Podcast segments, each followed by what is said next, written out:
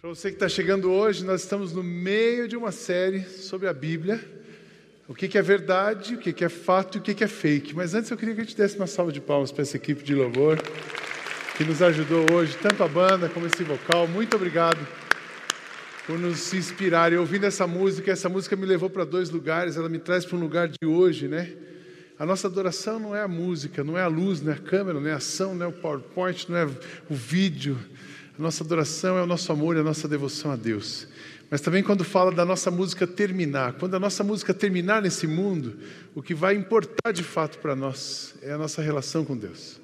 O que vai sobrar de tudo que a gente tem, de tudo que a gente faz, é a maneira como a gente se relacionou com Deus, é a maneira como a gente viveu com Ele, é a maneira como a gente amou a Deus, como a gente se amou e, se, e amou o próximo. Então, maravilhoso, fui muito inspirado já nessa manhã. E mesmo sendo pastor, se não tivesse a pregação, agora a gente já ia para casa abençoado, né? Mas eu sei que Deus tem alguma coisa para você hoje ainda. Nós estamos no meio da série, domingo passado, a gente falou sobre os livros da lei de manhã, à noite o dos livros históricos. Se você não ouviu, no primeiro domingo foi a base dessa série. Hoje eu quero falar sobre os livros poéticos. Um desafio: sintetizar cinco livros em 25 minutos, 30 minutos, mas eu escolhi um assunto dos livros poéticos para a gente focar nessa manhã. Mas eu, o que a gente quer mesmo é que você entenda que a Bíblia é a palavra de Deus, a Bíblia é a revelação de Deus. O que muda a vida de uma pessoa, Jesus é o caminho, a verdade e a vida.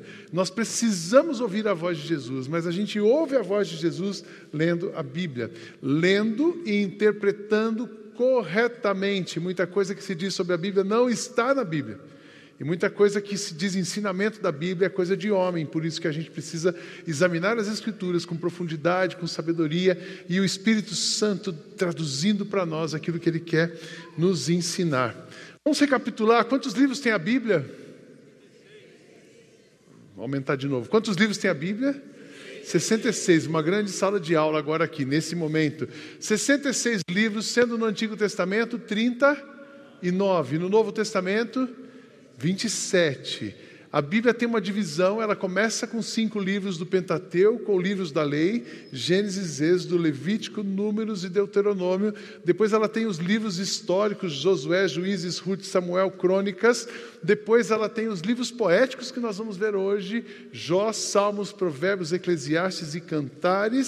Depois ela tem os livros proféticos, são vários. Daí a gente chega no Novo Testamento, tem um período interbíblico, e a gente chega no Novo Testamento que começa com os quatro evangelhos, depois vai para um livro histórico chamado Atos dos Apóstolos, depois nós temos as cartas pastorais, cartas de Paulo, Pedro, João, e a gente tem por último o cano sagrado encerra com o Apocalipse, o livro da revelação.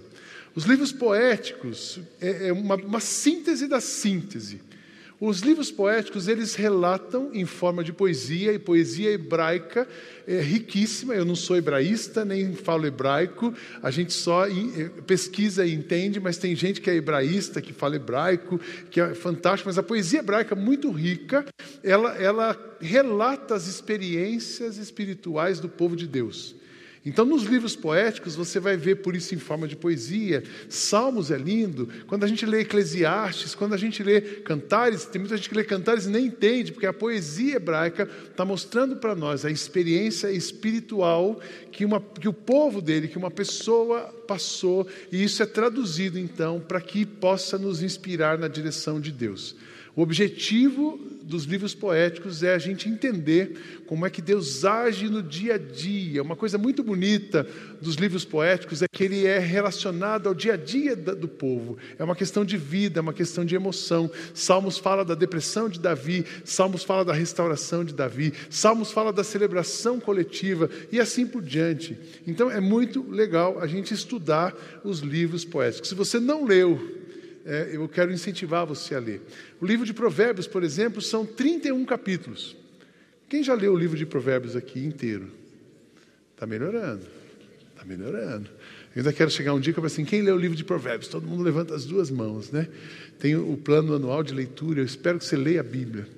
Leia a Bíblia e faça oração se quiser crescer. Quem não ore e a Bíblia não lê, diminuirá. Então, leia a Bíblia e faça oração. Mas o livro de Provérbios são 31 capítulos E esses 31 capítulos, o mês tem 31 dias ou 30 dias. Então eu adotei um modelo mental de ler provérbios todo dia. Hoje é dia 19, então lê provérbios 19. Aí você vai acomodar, vai aprender. É interessantíssimo. Eu já perdi a conta de quantas vezes eu li provérbios na vida. Toda vez que eu leio um provérbio, às vezes o mesmo provérbio, cada dia eu aprendo uma coisa diferente.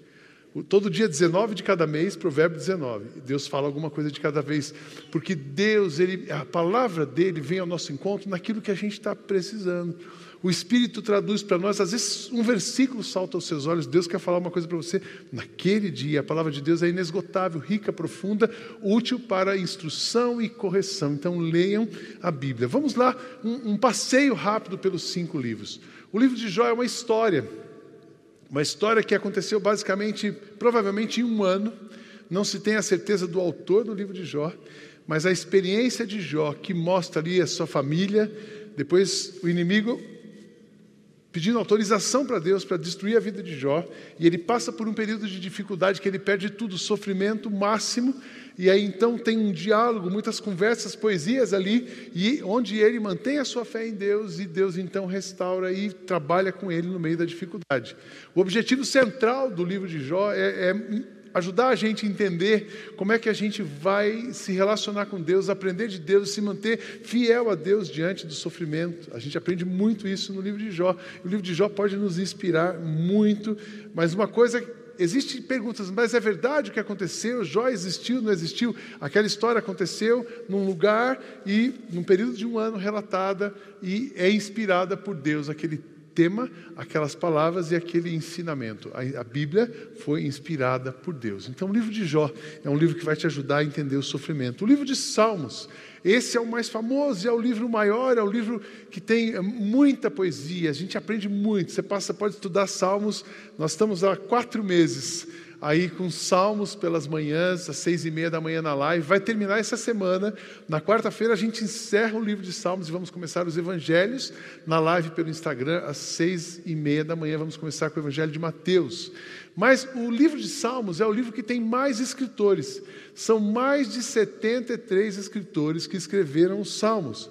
O mais, aliás, são mais de, de muitos, muitas pessoas, mas só Davi não sei o número de escritores, mas só Davi escreveu 73 salmos, esse número que eu, que eu troquei aqui. Asaf, 12 salmos, e aí por diante, muitos escritores, ah, autores do livro de salmos, mas todos eles dirigidos pelo Espírito Santo de Deus, relatando verdades, relatando os ensinamentos da parte de Deus para nós.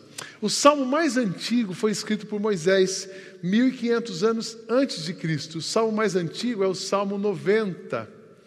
Lembra aquele salmo que muita gente abre a Bíblia no Salmo 90 e deixa na porta de casa para olhado? Fica usando a Bíblia como mandinga evangélica? Né? A Bíblia não é mandinga evangélica, a Bíblia é a palavra de Deus para você preencher o seu coração. Então, Salmo 90, escrito por Moisés, ah, ah, relatando aquela experiência e profundidade com Deus. E o Salmo, o último salmo a ser escrito é o Salmo 137 que foi redigido depois que os filhos de Israel foram levados para o cativeiro. Então, cada salmo tem o seu contexto, cada salmo tem o seu ensinamento, mas todos eles inspirados por Deus. Se você não leu ainda Salmo, do primeiro ao 150, leia Salmo. É claro que quando você chegar no Salmo 119, você vai ficar muito tempo lá. Nós ficamos mais de semana no Salmo 119 e você pode ficar o ano inteiro meditando em Salmos. Ah, depois a gente tem o livro de Provérbios, como eu mencionei. Provérbios é riquíssimo. Como se constituiu o livro de Provérbios? Provérbios eram mencionados pelo povo na época. Então, a constituição do cânon começa com 3 mil provérbios, daqueles que eram mais mencionados, que eram mais importantes. Depois Ezequias acrescenta mais provérbios, depois Agur e Lemuel também os seus provérbios, e, e, aí a partir daí chega nessa configuração, obviamente que ao longo dos anos ele foi sendo mais elaborado, e a gente chega na configuração de provérbios, os 31 capítulos que nós temos hoje. Ao contrário do que muita gente pensa, tem muita gente que fala assim: Provérbios é um livro que vai me dar as regras da vida. A Bíblia não é um livro de regras. Mas Provérbios nos diz como que a gente pode viver de uma maneira que a gente ame mais a Deus, que a gente respeite mais a Deus e que a gente tenha uma vida devota a Deus. Então é muito interessante quando você lê, Provérbios fala de negócio. que, que Provérbios está dizendo para um homem de negócio? Como que você deve fazer a gestão do seu negócio para que Deus seja honrado com o seu negócio, respeitado com o seu negócio? Porque se Deus for honrado e respeitado com o seu negócio, você vai estar conectado com Deus e vai ser abençoado por Ele. Então não são regras, nem princípios, é realmente a conduta. A conduta que você deve ter, uh, o caminho para você agradar, respeitar e amar a Deus. Depois nós temos o livro de Eclesiastes. É no livro de Eclesiastes que tem aquele texto, Eclesiastes 3, há um tempo para tudo. Eu sou apaixonado por Eclesiastes, é o sábio, Salomão é o autor de Eclesiastes, provavelmente nos últimos três anos da sua vida. Então, um cara que viveu tudo, foi o cara mais rico, mais sábio, teve muitas mulheres, depois acertou a vida, ajustou tudo, um homem de Deus, é, filho de Davi, constrói o templo, faz, faz, e acontece. Salomão era o cara, ele foi o homem da Forbes na, naquela época. E nos seus três últimos anos de vida, sentado na sua casa, ele não sei se ele estava sentado em casa, aí já é, isso não está no texto, foi o The Chosen que criou. Brincando. Ah, Salomão sentado e ele então escreve sobre a vida, ele começa a refletir sobre a vida. E tudo é passageiro. E ele estava dizendo que realmente o que realmente é importante.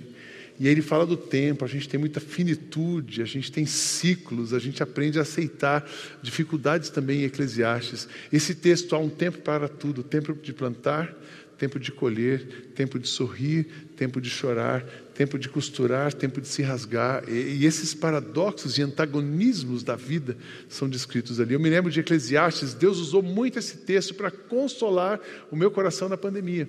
Numa das tardes, um, um um casal que tinha sido internado, ambos estavam na UTI com a Covid, e naquela tarde eu recebi a notícia de que a mulher tinha falecido. Eu disse assim, Deus, eu estava na minha família, eu estava em casa, eu fiquei tão abalado assim que eu saí na francesa, fui para o meu quarto e ali fiquei conversando com Deus. Deus, eu não consigo entender como isso acontece. Como que o Senhor leva uma mulher esposa de um pastor, um casal que fazia um trabalho maravilhoso, ela estava ajudando tanta gente, gente nova, tinha muito gás pela frente, que, que eu não consigo entender. Estava abatido, meu coração estava abatido naquela tarde. E aí vem o texto de Eclesiastes, e eu leio o texto de, o texto de Eclesiastes, Deus me consola, há um tempo para tudo tempo de nascer, tempo de morrer. Ele é o Senhor do tempo. Todos nós temos o nosso tempo, a missão. É, cada um aqui tem uma missão, cada um aqui tem. E, e, nada acontece antes de Deus. Cada um tem um tempo que vai ficar aqui. Mas aqui não é o nosso lugar. O nosso lugar é a eternidade. Deus usou esse texto para me consolar naquela tarde. O tempo dela chegou. E eu trouxe ela para mim, porque lá é o lugar, o seu tempo vai chegar também. E a gente não sabe a hora e o tempo, mas a gente sabe que o tempo de Deus é perfeito. Então, o livro de Eclesiastes, depois a gente termina os livros poéticos com o livro de Cantares ou o Cântico dos Cânticos, que tem um diálogos ali, aquela poesia é um pouco mais complexa e ensina também da experiência espiritual, da relação com Deus, e você pode meditar um pouco mais sobre isso. Aí eu fiquei pensando, o que, que eu falo então ah, para a nossa igreja nesse domingo? Eu escolhi um tema para o nosso campus aqui. O Jefferson em São José escolheu um outro tema, mas eu escolhi para falar de tudo que a gente fala, que a gente lê na poesia hebraica, nos cinco livros. Eu escolhi para falar para vocês nessa manhã sobre sonhos. Sonhos. Por quê? Porque nos livros poéticos, Provérbios nos ensina a sonhar, Provérbios nos inspira a sonhar. Provérbios diz para nós: olha, você pode sonhar, Deus quer que você sonhe. Por que, que eu quero dizer para você nessa manhã, Deus quer que você sonhe? Sabe por quê? Porque nós estamos vivendo num mundo muito difícil. Os executivos, estudiosos aí, administradores, antes da pandemia, estudava-se sobre o mundo VUCA. Lembra do mundo VUCA? O mundo vulnerável, ele é incerto, ele é um mundo, um mundo complexo e ambíguo. Quando a gente veio na pandemia, o mundo VUCA, a gente estava aprendendo esse mundo. Aí veio a pandemia, o mundo VUCA virou uma MUVUCA. Muvuca, nada, não tem incerto, não, não tem nada. Tá, incerto não, é desesperador, não tem ambíguo, é poliambíguo, é polibigo, não tem direção. Aí sai do mundo muvuca e hoje é, os especialistas estão falando do mundo bunny. O que é o mundo bunny? Brighton, um mundo frágil. Como é o mundo hoje? Olha só, o mundo, vê se você, vê se você se sente assim ou percebe coisas assim. A gente vive hoje no mundo frágil. As relações são frágeis, o emprego é frágil, o negócio é frágil, o business plan é frágil, tudo é frágil. A gente vive no mundo dessa fragilidade. Você planeja um negócio, mas você fala assim: será que é mesmo? É, mas não é. Aí isso gera em nós uma coisa chamada ansiedade. Então a gente vive no mundo frágil e no mundo ansioso. Ansioso é excesso de futuro no presente. O que que, aí você fala assim: o que, que vai acontecer amanhã? A gente apresentou essas crianças e tem muitos pais, eu não vou ter filho porque o mundo está complexo, gera uma ansiedade ansiedade na família, ansiedade na igreja, nos negócios, em tudo. O um mundo frágil, o um mundo ansioso, e isso faz com que as decisões, os pensamentos e os planos se tornem num mundo não linear. As coisas não são mais, eu planejo, eu faço, tenho um cronograma. Sabe aquela coisa que você aprendeu? vou fazer planejamento estratégico. Aí você faz visão, missão, valores, metas específicas, smart, específico, mensurável, eh, realista, eh, tangível. Aí depois o smart ficou mais, mais moderno, virou a OKR. Você tem as OKR, OKRs no planejamento estratégico da sua empresa. Aí você fala assim: nada disso funciona. O mundo é frágil, o mundo é ansioso, o mundo é linear, não é linear. E, e, e é incompreensível, eu não consigo entender. Você quer ver lotar esse auditório e eu dizer que amanhã à noite vai ter uma pessoa que vai dizer como serão os próximos seis meses no Brasil e quem vai ganhar a eleição. Vai bombar o nosso YouTube e vai lotar esse auditório. Sabe por quê? Porque a gente está tentando entender o que vem pela frente.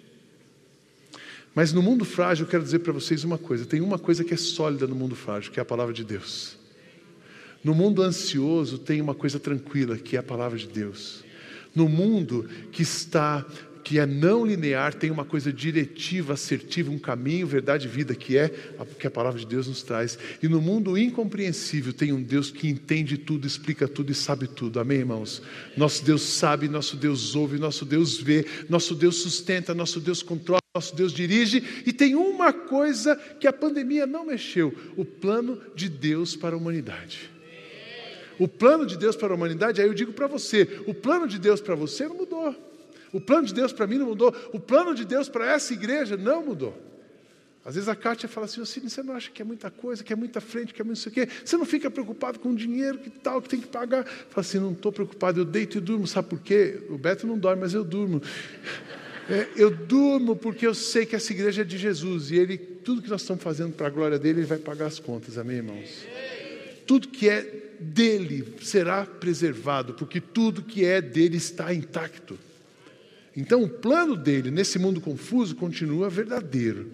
Por isso que eu resolvi falar para vocês de sonhos, porque nós precisamos sonhar os sonhos de Deus, porque uma coisa que eu acredito, nós precisamos alinhar os sonhos e planos, alinhar os seus sonhos, os seus planos, a sua vida. Essa igreja cada vez mais precisa alinhar o sonho, o plano, a ação, o movimento para aquilo que Deus quer. Tem coisa que é muita oferta, a gente diz não, porque a gente entende que Deus não quer. O que Deus quer, nós precisamos alinhar os nossos planos a vontade dele, porque ele não muda, a vontade é perfeita, o tempo é perfeito, tudo que ele faz é bom. E uma coisa que a gente aprende é que Deus revela os seus propósitos para a humanidade. No livro de Isaías, a gente lê assim: Lembrem-se das coisas passadas, das coisas muito antigas. Eu sou Deus e não há nenhum outro. Eu sou Deus e não há nenhum como eu. Desde o início, Faço conhecido o fim, desde os tempos remotos, o que ainda virá. Digo: meu propósito ficará de pé e farei tudo o que me agrada. Do Oriente convoco uma ave de rapina, de uma terra bem distante, um homem para cumprir o meu propósito. Deus movimenta céus e terra, mar, de um lado para o outro, porque o que eu disse, isso eu farei acontecer, o que eu planejei, isso farei. Esse é o Deus que a gente serve. Esse é o Deus que nos dirige. Esse é o Deus que, escrevendo e falando ali em Provérbios, ele diz para nós, e aí eu vou ter, ler o texto para vocês de Provérbios 16, versos 1 a 9. Diz assim o texto, preste atenção, Deus poderoso, falando que é para a gente sonhar. As pessoas podem fazer os seus planos, Porém, é o Senhor quem dá a última palavra. Você pode pensar que tudo que faz é certo, mas o Senhor julga as suas intenções. Peça a Deus que abençoe os seus planos e eles darão certo. O Senhor fez tudo para certos fins e o fim dos maus é a desgraça. O Senhor detesta todos os orgulhosos, eles não escaparão do castigo de jeito nenhum. Quem é bom e fiel recebe o perdão do seu pecado, e quem teme o Senhor escapa do mal. Se a nossa maneira de viver agrada a Deus, Ele transforma os nossos inimigos em amigos. Ser honesto e ter pouco é melhor do que ter muito lucro com desonestidade. A pessoa faz os seus planos, mas quem dirige a sua vida é Deus, o Senhor. Amém? Repete isso comigo: a pessoa faz os seus planos mas quem dirige a sua vida é o Senhor. Ufa, ainda bem. Ainda bem. É tão interessante que Deus fala para a gente sonhar, e quando um sonho deles se completa na sua vida e casa com o seu sonho, ele valida os seus sonhos, ele valida os sonhos dele na sua vida e as coisas começam a acontecer. Um sonho de Deus. Um sonhar é um jeito, da gente cooperar com aquilo que Deus está fazendo na humanidade. Eu sei que Deus quer cuidar da humanidade, eu sei que Deus quer trabalhar nesse mundo confuso, e Ele vai usar o povo dele, Ele vai usar a igreja para sonhar coisas, para movimentar coisas, para trabalhar no mundo. Existe uma falta de emprego Sabe aquele emprego, carteira assinada, décimo terceiro, um terço de férias e etc e tal, bônus, isso aí está desaparecendo. Mas a gente vai gerar trabalho para ajudar as pessoas a terem trabalho, provisão e sustento. E Deus vai levantar muita gente aqui para isso. Deus vai levantar a gente para a saúde, Deus vai levantar a gente para a educação, Deus vai levantar a gente para a liderança do país. E eu acredito nisso, que Deus cuida, que a igreja dele está presente aqui para cuidar da humanidade. Mas, Sidney, como é que eu faço então para sonhar? Eu quero sonhar. Quais, como é que são os sonhos de Deus? Quando a gente olha para o texto, diz: Ao homem pertencem os planos do coração, mas do Senhor vem a resposta da língua. O sonho de Deus, para sonhar do jeito de Deus, sonhe sem limites, planeje todos os detalhes, visualize a obra pronta e submeta tudo para a aprovação de Deus. Em outras palavras, Deus está dizendo assim: olha, você pode sonhar, o coração do homem faz planos, faz plano da melhor maneira que você puder. Quando você estiver sonhando uma coisa, sonha ilimitadamente, sonhar não custa nada. Sonhe ilimitadamente. Também sonhe com detalhes. Por que é sonhar sem detalhes? Um sonho de pessoas, tem gente que chega para mim, pastor, eu tenho o dom das ideias. Eu tenho uma ideia, eu tenho um sonho, e eu quero dar o sonho para vocês realizarem. Isso não é um sonho de Deus, isso é seu. E eu não sou, não vou pegar os seus sonhos. Um sonho de Deus, ele dá o sonho, ele dá o detalhe, ele dá o jeito, ele dá tudo. Aí você usou toda a sua competência, você tem MBA, você tem isso, você tem aquilo, você é um super empreendedor, você já fez chover, você já é o rei da startup, você está sonhando uma coisa nova. Você sonhou imaginou, sabe o que você faz? Leva para a aprovação de Deus, porque a resposta final é dele. É trabalhar como se tudo dependesse de você e saber que tudo depende dele, que se Deus não fizer um milagre, você está na roça. Sonhos que Deus abençoa são sonhos tão grandes que Deus não pôr a mão, você vai cair no chão. Esses são os sonhos de Deus. E sonhos de Deus têm detalhes. Eu, eu, eu, o farol hoje é, é, um dos sonhos evidentes. Nós temos muitos sonhos para essa igreja, a gente tem muito sonho para a vida do dia a dia da igreja, a gente tem muito sonho para foco, tem muita coisa boa acontecendo na foco, e a gente tem muito sonho para o futuro, que é o farol. O farol faz parte do nosso futuro. E a gente construindo faz parte do nosso presente e do nosso futuro. Mas construindo aquilo, eu sei que tinha um detalhe, estava tudo na cabeça. Mas aquilo não foi feito do jeito que a gente planejou, foi feito do jeito de Deus, porque a gente submete aquilo a Deus. É no tempo de Deus. Um sonho de Deus é no tempo de Deus. E quando Deus diz não, você fica tranquilo, porque se é de Deus, não está atrasado e não está adiantado. Deus muitas vezes coloca um sonho no seu coração e você fica anos com aquele sonho, porque na hora que for certa, Deus vai usar você para trazer à existência o sonho dele. Então, um sonho de Deus, quando Deus coloca uma coisa na sua cabeça, você é capaz de descrever e tem uma coisa, ver aquilo pronto. Você só vê aquilo pronto. Quando a gente vai no farol, o pessoal vê assim: nossa, o primeiro grupo que foi lá, nossa, quanto mato. Eu não vi o mato, eu vi uma cidade. Agora a gente vai lá, o hotel está maravilhoso. Se você ainda não foi, você precisa ir. Aproveita agora em julho, cinco finais de semana, festival de inverno, Carlos Macorde com a espiritualidade, é, as redes e os lagos o descanso e comida de gordinho, fondue, macarrão, aquela coisa de inverno, sabe? Queijo e vinho para os crentes que tomam vinho, que não, não vão me condenar. Então tem vinho no farol. Gastronomia, espiritualidade e descanso. Você pode ir lá. Mas quando as pessoas chegam naquele lugar, agora elas olham, e aquele morro? Eu não vejo morro nenhum, eu só vejo casa. E aquele outro morro? Eu não vejo outro morro, eu vejo prédio, eu vejo um monte de idosos, inclusive os banheiros com aquelas barras assim, para a gente morar naquele. Eu quero começar numa casa e vou terminar, se Deus quiser, num prédio. Mas a gente só vê aquilo pronto, porque sonhos de Deus têm começo, meio e fim. Sonhos de Deus não deixa ninguém em desespero, mais ou menos.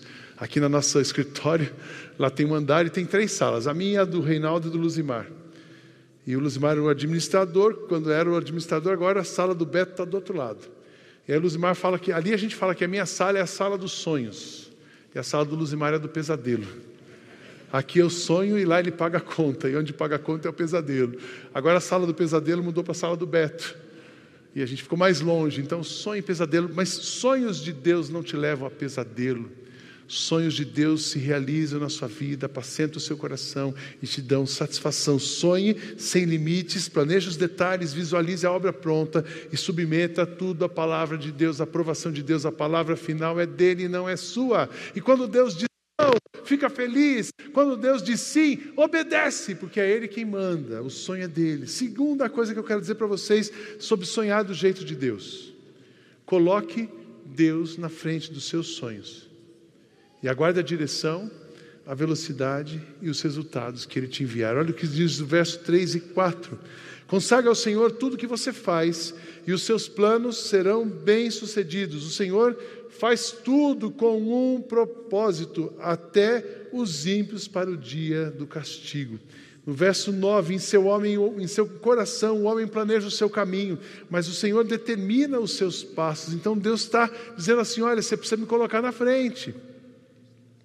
Às vezes você tem um detalhe do sonho, mas a velocidade é dele, o jeito é dele, a, a, o resultado é dele. Ah, mas eu esperava, então celebra cada passo. E o jeito de Deus é tão interessante. Na quarta-feira, a gente estava no Spa da Alma, agora lá no, no Farol, e na quarta-feira estava recebendo o pessoal e recebi um casal. Eu precisava ir até a cidade comprar alguma coisa. Falei, vamos comigo, fulano. Ele foi, entrou no carro. Três minutos depois ele assim, pastor, eu preciso te contar uma coisa. Fui demitido hoje de manhã. Cheguei para trabalhar, não tinha nenhum sinal e fui demitido. Falei, puxa, que triste, como você está? eu estou bem, foi uma resposta de Deus para mim. E eu, opa. Sabe por quê, pastor? Eu tenho um negócio que eu estou empreendendo, eu já estou com dez lojas, dez escolas. E eu estava no meu trabalho e com esse negócio. Eu estava muito inseguro de deixar o trabalho para tocar, para empreender. E hoje Deus deu a resposta para mim. Deus me, Deus me demite. Permite que eu seja demitido, porque Ele quer que eu toque meu negócio. Eu estou super em paz. Vou me inspirar nesse fim de semana aqui e vou voltar com tudo para empreender meu negócio. Entendeu como Deus age? Às vezes Deus fecha uma porta para você, porque Ele tem dez portas abertas.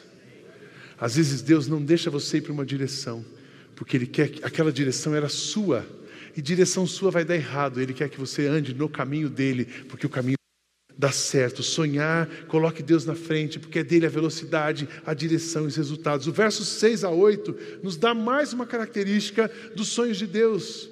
Com amor e fidelidade se faz expiação pelo pecado.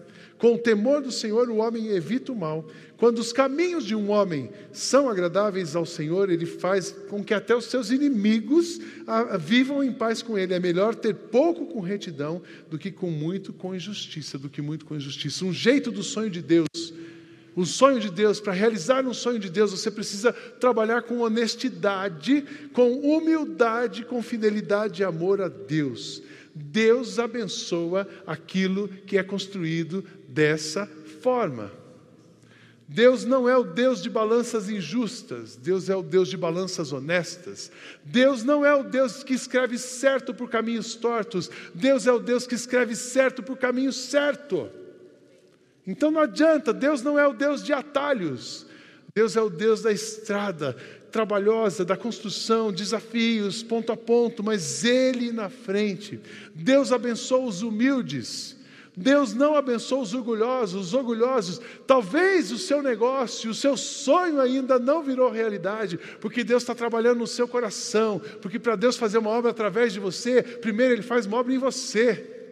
E talvez ele vai quebrar o seu coração, ele vai tirar toda essa casca de vaidade, toda essa soberba que você tem, por causa dos títulos que você tem, por causa das posições que você ocupou. Deus não precisa das suas posições e dos seus títulos, ele precisa do seu coração humilde, consagrado e dedicado a Ele, confiante e obediente a Ele. É assim que Ele trabalha. É assim que Ele trabalha. Deus usa pessoas humildes. Deus usa aqueles que estão se dispondo. Quando isso acontece, quando você está fazendo do jeito de Deus, honestidade, humildade, fidelidade, amor, nem o seu inimigo é capaz de tirar você da rota. Quando você está empenhado num plano de Deus, pode ter o que for contra você, porque nenhuma arma contra aquilo que é de Deus vai atingir o que é de Deus. Amém, irmãos? É tão bonito a gente ver isso. É tão bonito você ver que você está seguindo um objetivo. Isso aconteceu com Jó. Os amigos vieram tirar ele, tirar ele da confusão, tirar ele do foco. Não conseguiram.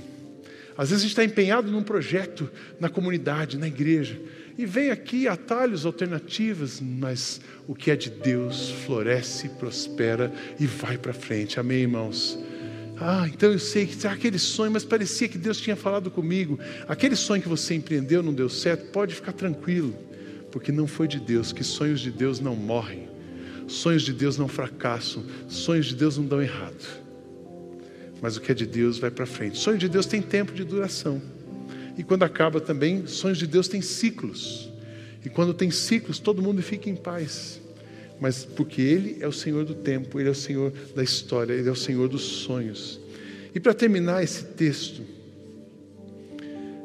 um sonho de Deus, um sonho de Deus, um sonho que nasce no coração de Deus, não vai trazer glória para uma pessoa, mas vai trazer bênção para muitas pessoas. Eu vou repetir isso para você. Um sonho que nasce no coração de Deus não vai trazer glória para uma pessoa, mas vai trazer bênção para muitas pessoas. O coração do sábio ensina a sua boca e os seus lábios promovem a instrução. As palavras agradáveis são como um favo de mel, são mais doces que a alma e trazem cura para os ossos. O que Deus faz traz cura. Ali com o Faraó e José, José, o Faraó tem um sonho, José interpreta e José tem uma conversa com o Faraó. Então José diz a Faraó: Uma vez que Deus lhe revelou todas essas coisas, lembra do sonho que foi interpretado? Uma vez que Deus lhe revelou todas essas coisas, não há ninguém tão criterioso e sábio como você. Você terá o comando do meu palácio e todo o meu povo se sujeitará às suas ordens. Somente em relação ao seu trono serei maior que você. E Faraó prosseguiu: Entrego a você o comando de toda a terra do Egito. Era um sonho de Deus, era um plano de Deus. Tinha que ter uma pessoa dele comandando para preservar a história do povo, porque se aquele povo não fosse preservado, o Messias não nasceria, a história não continuaria. Então Deus movimenta e entrega para Davi, para José, e aquele sonho, aquele plano abençoou José ou a humanidade? A humanidade. Deus não dá um sonho para você para você ficar famoso. Sonhos de Deus não deixam uma pessoa famosa. Sonhos de Deus deixam muitas pessoas abençoadas. Sonhos de Deus inspiram outras pessoas. Sonhos de Deus atraem outras pessoas. Tem uma música secular que eu gosto muito, que ela fala que sonho que se sonha só é só um sonho, mas sonho que se sonha junto vira realidade.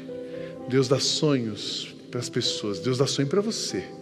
De você comanda e chega para outras pessoas, vira um sonho coletivo.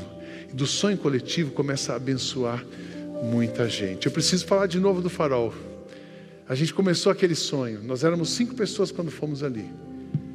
E sonhamos, olhamos, imaginei, falei, aqueles cinco já voltaram um pouquinho contagiados com algumas perguntas. Aí eu levei os pastores, alguns viram o mato e falaram assim: bom, o Cid está falando, né? Outros ficaram animados, outros estavam me, me, apoiando, mas mais do que os pastores, teve um dia que nós fomos com a liderança da igreja lá. Lembra Marcos Gladstone em agosto de 2020? Aí o Marcos, aquele jeito assim, delicado dele, Sidney do céu, eu não sei quem é mais doido, se é tu ou se é a gente. Se é tu porque fala ou se é a gente que acredita. Mas aí já éramos 120 pessoas. Depois das 120 pessoas, nós éramos 200 aquele dia. Em fevereiro de 2021, a gente foi limpar as árvores. Lembra disso? Lavando árvore, a gente fez um macarrão com salsicha, uma coisa boa, no meio da obra. E a gente lavou a árvore, a gente cortou mato debaixo da chuva. Fevereiro de 2021, a gente cortou os matos. E em outubro de 2023, a gente inaugura aquele espaço.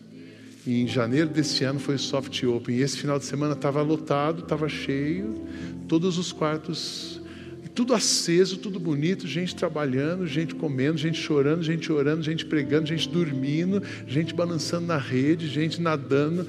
Nadando não tinha ninguém, mas tinha gente no pedalinho. Eu falo assim: Deus, como o Senhor é maravilhoso. Não é mais um sonho do Sidney, do conselho da liderança, é um sonho de Deus. Eu levei um grupo lá um tempo atrás para olhar e conhecer. E o empresário falou assim para mim: Sidney, quanto vale isso aqui? Eu acho que ele estava pensando: quanto a igreja vende isso aqui? Eu disse: ah, vou dar uma volta com você. E no final eu vou te dizer quanto vale. Eu vou, eu vou te dizer quanto vale isso aqui. Aí nós fizemos aquele tour básico de olhar os quartos, de olhar as montanhas, olhar o vale, sete lagos. Se você não foi, é um negócio bonito. Eu vendendo o peixe aqui, né? Quando terminou o tour, eu falei para ele: eu vou responder a sua pergunta com outra pergunta. Quanto você acha que vale isso aqui? Ele disse assim: Sidney, depois de pronto, uns 250 milhões. Eu falei: vou te dar o preço. O preço disso aqui é legado. Não tem preço. Isso aqui é um legado para as próximas gerações. É um legado para essa igreja até que Jesus venha. É um legado para o pessoal passar num lugar e ver que Deus faz milagre. É legado para a gente ver que sonhos de Deus se tornam realidade. É legado para inspirar as nossas essas crianças que foram apresentadas hoje aqui, vão crescer e ter as experiências com Jesus que nós tivemos. Esse é o nosso legado. Sonho de Deus se torna um legado, não abençoa e enobrece uma pessoa. Entenderam, irmãos? Talvez o que você está precisando fazer para sair do seu daquele sonho, destravar aquele sonho. Ah, eu vou fazer um curso para destravar. Eu quero dizer o seguinte: Deus destrava no céu o que você precisa aqui na terra. E quem destrava as suas coisas não é você, é Jesus. O que você precisa fazer é quebrar seu orgulho, isso sim. O que você precisa fazer é derramar seu coração. O que você precisa fazer é entender que o coração do homem faz planos, mas a resposta certa vem dos lábios do Senhor. Eu sei que Deus vai usar muito a sua vida, Deus vai usar muito essa igreja para abençoar o Brasil e o mundo. E eu quero te desafiar a sonhar. Quero te desafiar a sonhar, mas sonhar com fé, mas sonhar com força, a sonhar com determinação, mas sonhar com humildade, mas sonhar com obediência, mas sonhar com submissão. Porque os sonhos de Deus vão se realizar. E eu espero que você esteja disponível, pronto para ser um canal de Deus para a humanidade. Que Deus abençoe você. Deus abençoe o seu coração. Nós servimos o Deus que não perde nenhuma, um Deus que vence todas as batalhas e que Ele te dê vitórias em todos os teus sonhos, em nome de Jesus.